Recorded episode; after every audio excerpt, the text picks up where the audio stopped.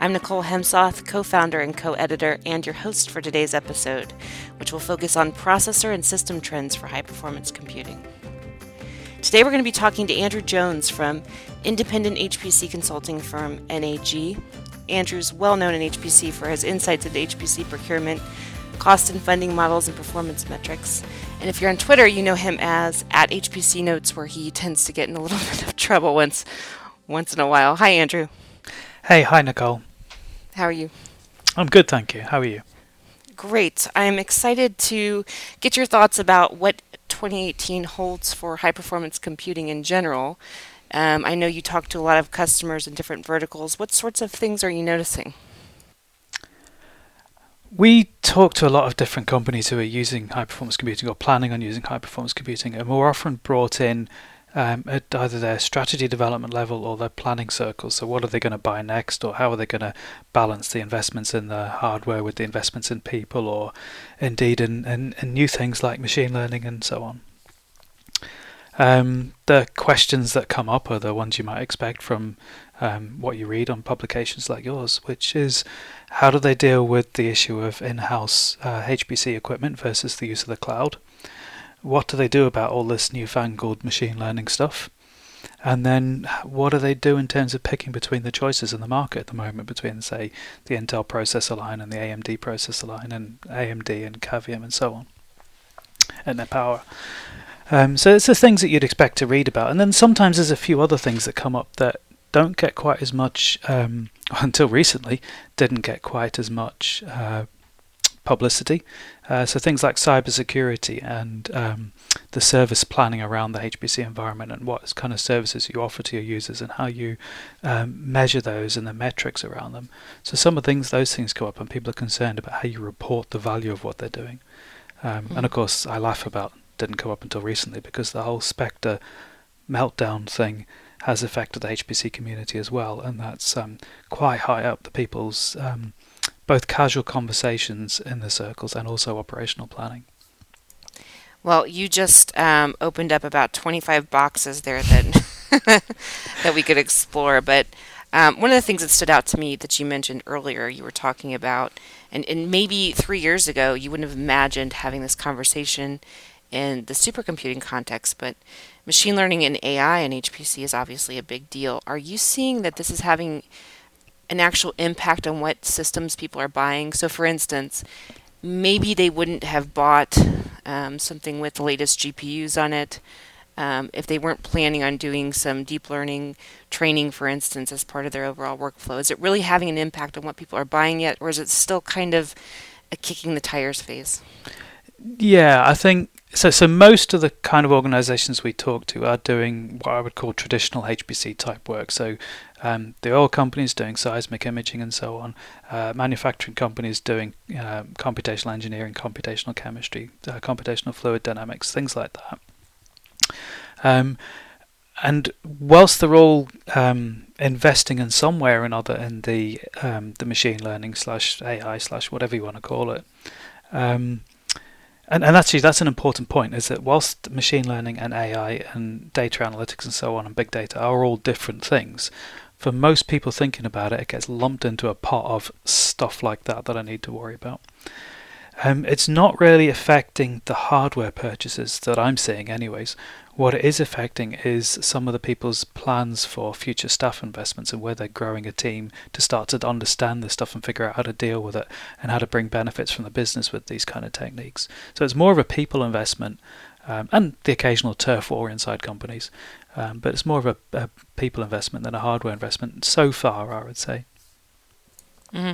And and when you say a people investment, are these folks that are uh, experts in, say, TensorFlow or some of the frameworks, or uh, who are they looking at, and where's where's this coming from? So, so that's part of the problem is they don't necessarily know what they're looking at. They tend to be looking at it at a higher level of um, a broad term of a data scientist, for example. This, it's I've certainly not come across anybody who's looking at specific expertise like TensorFlow. It may be in some of the software tools, or it may be um, broadly in data analytics and statistics, um, and people have got understanding how to bridge that into a business solution. Um, mm-hmm. rather than any specific uh, technology underneath Mhm. from from the teams that I'm aware of, anyways.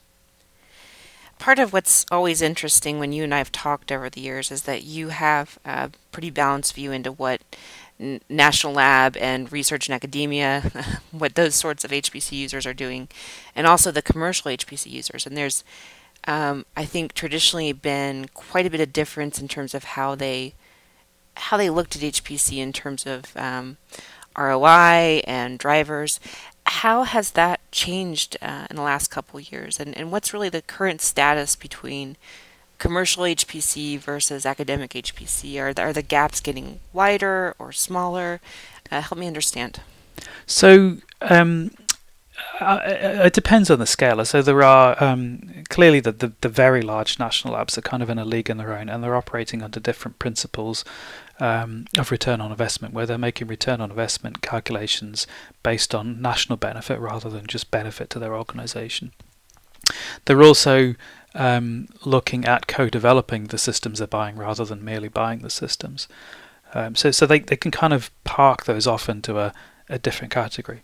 If you just look at the, the general scale of the HPC labs and you look at the academic centres versus say the commercial centres, it is um, it is not true to say that one is using bigger resources than the other. It's not true to say one's been using HPC longer than the other. Those those myths are some of the things that cause me to get into trouble on Twitter when I start having a go at people who trot out the the phrases like you know restricted to national labs and suddenly industry's using it. It's just it's just fundamentally not true.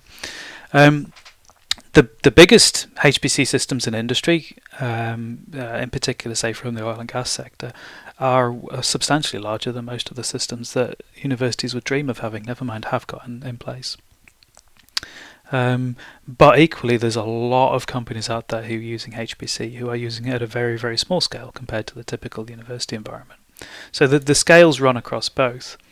Um, the arguments around um, return on investment uh, have always been much stronger in industry, but I think certainly over the last um, year or two, we've noticed that catching up much more strongly in the university sector and in the um, the other um, publicly funded centres that they're having to pay much more attention to um, impact statements and return on investment statements and um, cost benefit analysis around investing in the HPC. It's no longer just good enough to say um, this is going to do wonderful science. It needs to be a, a stronger case around that.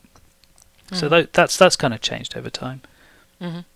Are you seeing a lot more smaller companies actually use HPC, whether it's on prem or with the many resources that have opened up over the years for cloud based HPC? I mean, I really, you have to hand it to a company like Amazon that they've stayed ahead of the curve in terms of adding uh, new GPUs. I know Google Cloud Platform is sort of working toward integrating more HPC uh, users. Um, obviously, Azure has been at that for a while. So, what are some of the trends for the smaller scale HPC players that you're seeing? Yeah, that's that's an interesting one. So, um, so we're certainly becoming aware of a lot more companies using HPC. Whether that represents a a a, um, a particularly novel and new super growth in the number of companies using HPC, or just our awareness of them, I don't I don't know whether I can truly answer that question. Um, but you're right that at least part of that seems to be enabled by um, the HPC in the cloud.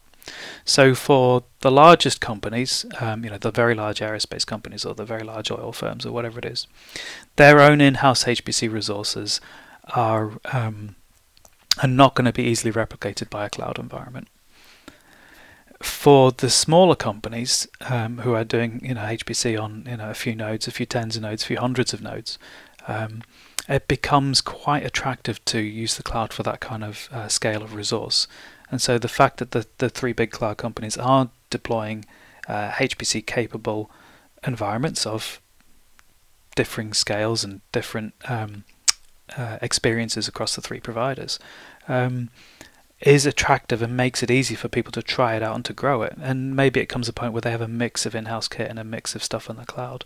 But broadly, for those starting up or for those doing it at a small scale, just doing it in the cloud is, seems to be the sensible option.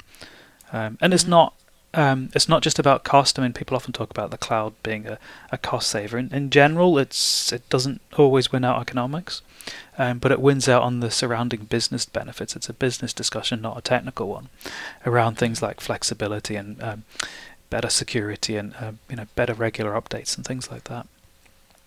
Right. That that's always been a tough nut to crack, figuring out what the real cost benefits are that are so often touted when it comes to HPC cloud. It's um, I really don't think it's often that much cheaper.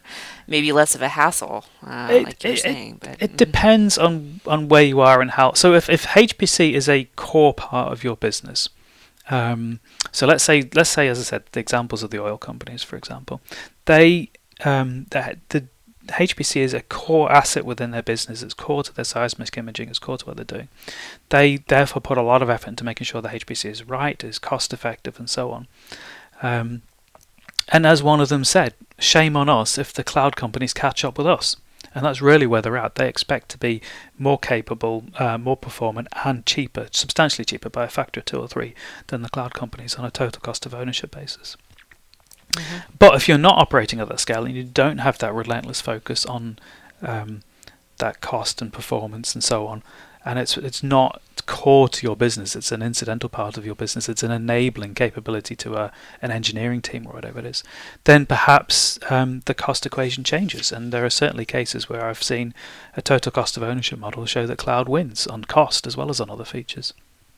hmm Uh, you know, speaking of cost issues for HPC and, and moving out of the cloud and, and back to the real world for a minute here, um, we we obviously tracked some of the um, pricing surprises. Let's just say with Skylake this year.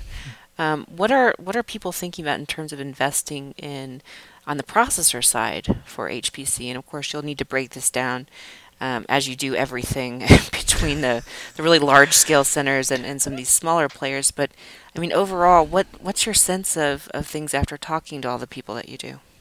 Um, so so I have to be a little careful here because of course we we help advise on procurements and actually help customers answer exactly this question on a regular basis and and indeed are currently doing so. Um, so I have to be a little careful. But what can I say? Um, the the initial pricing of Skylake relative to the actual performance benefits that people were seeing with their codes um, was a shock to those customers um, you know, obviously the, the codes run faster on Skylake than they do on the previous generation, but they don't run as fast as the markup and price. So in other words, they're losing a bit on price performance.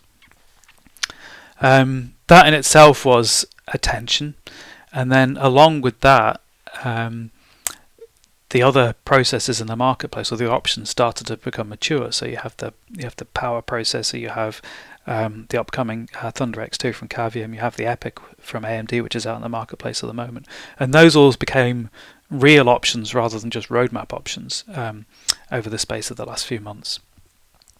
And that means that there's now a competitive pressure, and people are seriously looking at what the alternatives are. Um, and now we do a lot of benchmarking work for customers as well as broad technology evaluation and strategy discussions. We actually do a lot of real benchmarking. We take the customer's code, we run it across the different processes, and we, we see which one wins for their code and so on. And the interesting thing we're seeing is that in some cases, um, things like EPYC or ThunderX2 or so on are actually winning on performance, not just on price performance. Now, clearly, it depends upon the specific case and so on. So there's a lot more competition in the marketplace, and that, um, whilst this the Intel uh, processor space has some clear advantages in some cases, performance advantages, it has some business advantages like a more mature mature software ecosystem and so on. It is no longer a straightforward choice in the way it has been for the last few years of go by the latest Xeon.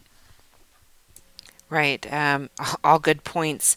I'm I'm curious too, just based on your conversations, even even outside of your consulting work. You and I are always at these events for HPC, talking to people, trying to gather a composite view of how people think about things. But do you really feel like AMD has a, a real story in HPC over the next couple of years? Outside outside the fact that yes, we know the price performance is very good. Are people ready to make that jump? Do you think? What are you It's sensing? so it's not just the it's not just the price performance; it's the actual raw performance as well. Sure, sure. um, is is good. So uh, I think the AMD story they have is is good. It's very good, and it's it's it's kind of back to where they were with the early Opteron days, where it's it's potentially disruptive to the market. It's that good. Um, it's coupled with um, some of the other players not quite playing executing as well as they have done in the past, either on roadmaps or on pricing or whatever it is. So I think AMD is selling an extremely good promise at the moment. The detail of that promise looks good when you start benchmarking it. Um, the the caveats, if you like, are that you don't buy a processor from AMD, you buy a processor from as part of an overall system from a, a Cray or a HPE or whoever. Um, so you're relying on a somebody else to then build a system around that. So there's kind of a chain of will AMD execute on their promises? So far, it seems they are. Will any of the big OEMs pull it into place in time and execute on their promises? And then will it be priced in such a way as to make it attractive to the customers? And will somebody mm-hmm. be willing to take a risk? Now we're seeing good enough performance and good enough price performance that we think customers will be taking the risk on that. And and then you're down to things like software ecosystem. It's not actually that discontinuous a software ecosystem. So I would be surprised if there aren't some large um, EPYC based uh, deployments in the coming year. Right, right. Obviously, the other story that, that somewhat surprised us, I guess, uh, in HPC to, to the next platform's view anyway, was just how strong the support and interest was in ARM yes. over the course of the year. At, at for for us and for those of you out there who who are not um, HPC oriented people, our our two big shows of the year, obviously the International Supercomputing Conference and Supercomputing, which is in November, and yeah, the story around ARM um, and all the support it was getting from the OEM uh, ecosystem as well as just people that were interested was pretty astounding. Has that translated into real world uh, use cases that are, are, are on the horizon, or is it just more, yay, we're so glad to have something different than x86 out there to, to work with? Uh, no, no, again, so um, so, so the, the, the one that's getting the attention in the ARM space um, is the ThunderX2 from Cavium. Um, and again, yes. depending upon exactly what you're benchmarking, that looks pretty good in some cases. Um, it's it's actually more integrated in, into um, some of the tier one OEMs roadmaps than the EPYC at the moment. Um, so the, there's there's a, people are putting commitment into developing platforms and delivering it to the market, and they wouldn't do that if their own internal development hadn't suggested it was going to be a real candidate. So mm-hmm. Um, it's it, um, you know I don't want to comment too much on what's going to be available when, but I think it will come into play a little bit later than the EPYC maybe um, into people's thinking. Um, but it depends. I mean, uh, it's. Um, I think it's a real option. People wouldn't be putting the effort into it if it wasn't a real option. And the early why, benchmarks. Why do you think that is? Why Why do you think ARM is is getting more traction than than AMD, which uh, you might think it'd be the other way around, right? Uh, well, no. So I'm not. I'm not sure. I'd say that either AMD or ARM is getting more traction at the moment. In fact, I think people will probably see the AMD as the slightly safer option because it has the x86 ease of compatibility. Mm. Um, although, having said that, our experience of compiling stuff for the, the ThunderX2 has been um, very easy. So that in itself isn't isn't truly an issue, but an issue, but it could be a perception mm-hmm. issue. How much work have you done on that, by the way, with uh, with ThunderX for HPC applications? I know uh, we've written about a couple of those things. Um, there's a great ARM working group uh, that that comes to these things that I know has been really active in porting codes and showing people the light, as it were. so, yeah. Oh, so we've been involved with um, both with ARM and with Cavium and with um, some of the other ARM uh, companies for a number of years um, things like helping with the software ecosystem, and then some maybe some more recently helping with some of the benchmarking and stuff. We've also been actively benchmarking um, the ThunderX2 product, for example, uh, for some of the customers who are considering procurements at the moment. So um, we, we've done enough with it to be able to comment sensibly, I think. Okay. Well, comment sensibly then. it, it looks. It lo- I mean, it looks good. I think this is the pro, and the same's true for, for the AMD stuff, and the same's true for the power stuff, um, and of course Skylake as well. You, know, you can't leave that out of the mix. Um, and and this is the problem. In fact, they all look credible solutions. Mm-hmm. There is no one that you say this is the easy option, this is the default. And I think um, if we'd have had this conversation a year ago, we might have been saying, look, you know, Xeon's going to be your default. The rest of them are all, in fact, I did say this, the rest of them are all really fighting for who's going to be number two. They're not mm-hmm. really fighting with Intel. And I think what surprised some of us in the industry over the course of the last few months was we realised, well, actually, no, there is, it is an, an all-way fight, not just a, you know, the, the, the big boy and then the others fighting in the background. Mm-hmm. I mean, in in, in five years from now, for instance, um, I'm, I'm going to ask you to go out on a limb here. I'll give you my guess if you give me yours. So, um, what what market share in HPC will will ARM processors have? Might it be five percent, 20, 40? Um, how do you measure market share? You mean in terms of total shipments or dollar value or number of systems um, that are based on it or number of top 100 systems or Oh, I know, I know, I know. We can so get into or performance share, but how about number of systems based on ARM? You know, what what kind of share might it get? I don't know. I I, I wouldn't even be, begin to guess that. Um, mm-hmm. I, I would I would think that um, no, because I mean you, are dependent upon long-term roadmaps and stuff there. that would get into comments I don't want to make based on stuff that's under NDA. But well, um, lucky for me, I, I, get to say what I want with impunity. So yeah. I'm a journalist, but I'm going to go out a limb and say in five years up to twenty percent. I I think if you turn the conversation the other way around and you take Intel's current whatever it is ninety plus dominance of the, the market share, I think Intel will have done a surprising and amazing job if they recover if they retain anything like that market share in five years' time. Mm-hmm. And just just briefly here, how how big of an impact do you really think over the next five years is something like that uh, Spectre meltdown issue? Um, to put it mildly, you know, how long term uh, will that sizzle uh, keep up? You know, where where uh, people are a little shy. Mm-hmm. Um, well, well, so that, that affected almost every processor that's out there at the moment. So it's not an Intel specific thing. Um, so you know, Intel was affected mm-hmm. worse in, in, some of the some sure. of the specific instances, but it affected everybody. Mm-hmm. In terms of actual performance on the codes, it'll be horrible for the next year, and then we'll tune it out and work our way around it, and we'll move on, and it won't be an issue. Um, in terms of um, how it's impacted people, I think it will cause people to just slow down and think a little bit more about security, um, because there's been there's been that the Spectre and Meltdown issue. There's been a whole load of big consumer breaches over the last couple of years. There have been substantial breaches of uh, HPC systems over the years. They've always just been kept relatively quiet.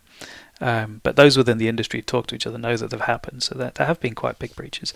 Um, and there's been a few other things like discovering slightly odd things with some of the hardware when it's been manufactured, and you wonder whether something's been inserted in at runtime, at, at production time, and so on. So th- there have been security issues over the years with with the HPC environment, but I think the the sheer publicity around the meltdown of Spectre means that the cybersecurity around HPC systems is going to become a bigger part of centers thinking than it has been mm. in the mm. past. So that will be the lasting effect rather than the specific software issues.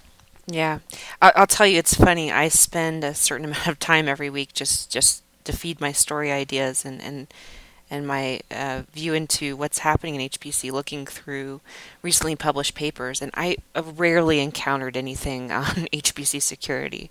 And just in the last month or so, there are several things that actually touch on this. So ultimately that can't be a bad thing, right? So no, and there's some active working groups on it. So um, so NIST, uh, National Institute of Standards and Technology in the US, is chairing um, a working group essentially that's figuring out um, what to bring to the community to deal with the idea of cybersecurity mm-hmm. in HPC. And it's interesting the different players in there are bringing different approaches to it. Mm-hmm. Um, you know, because you have uh, different government communities, you have industry, you have uh, academia in there. Um, and the the concept of a uh, most of us think of our HPC user base as a relatively trusted bunch of individuals. In other words, the malicious attack is going to come from outside the system, not from inside the system. Um, you know, and maybe we need to change some of that perception over time and so on. So there's a whole range of mm-hmm. issues with cybersecurity that the HPC community just hasn't truly dealt with before. Mm-hmm. Well, in our last 60, uh, 60 seconds here, Andrew, um, just give me a quick overview on what you expect for the rest of 2018 and and we'll see what happens from there. so, so I think I mean more of the same. So, uh, people trying to figure out how to get the machine learning into what they're doing. People dealing with the cloud question. It doesn't always win, but it is a question you absolutely have to consider every time now. Um, people dealing with the cybersecurity issue you just talked about. Um, people doing benchmarking and um, you know that's trying to decide between the processes. Um, the whole issue of GPUs, we didn't really touch on that. How is the market going to react to NVIDIA's um, somewhat curious decision to um, ban people from using the gamer cards in the data centers? Um, the right. customer reaction to that has been um, uh, not polite.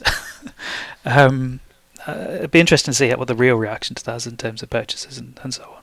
So there's there's things not, like that going on. Not to get you not to get you off track, but real quickly, what are you hearing about that from people? We haven't written about it yet. We're still gathering some info. So just um, uh, get yourself in trouble with NVIDIA, Andrew, before we go, please. Um, so I think I would summarize the reaction from all of the customers I've spoken to, all of the customers I've spoken to, as what on earth do they think they're playing at? Um, do they seriously think that we're going to turn around and buy their high end cards instead? No, we're just going to go buy something from somebody else, like a standard processor. Um, so uh, now, whether that transcends to reality or not, I don't know. But the the um, the customer base is not amused. Mm-hmm. Very good. Um, your thoughts are always appreciated and welcome. I, am sure we'll have you back um, around some of the big events in HPC since you're always on the ground and thinking about things and talking to people, uh, doing our job without doing any writing for the most part. anyway, always good to talk to you. Thank you so much, Andrew. No problem at all. Great to talk to you, Nicole. And thank you, everyone, for listening. We'll be back tomorrow. Bye bye.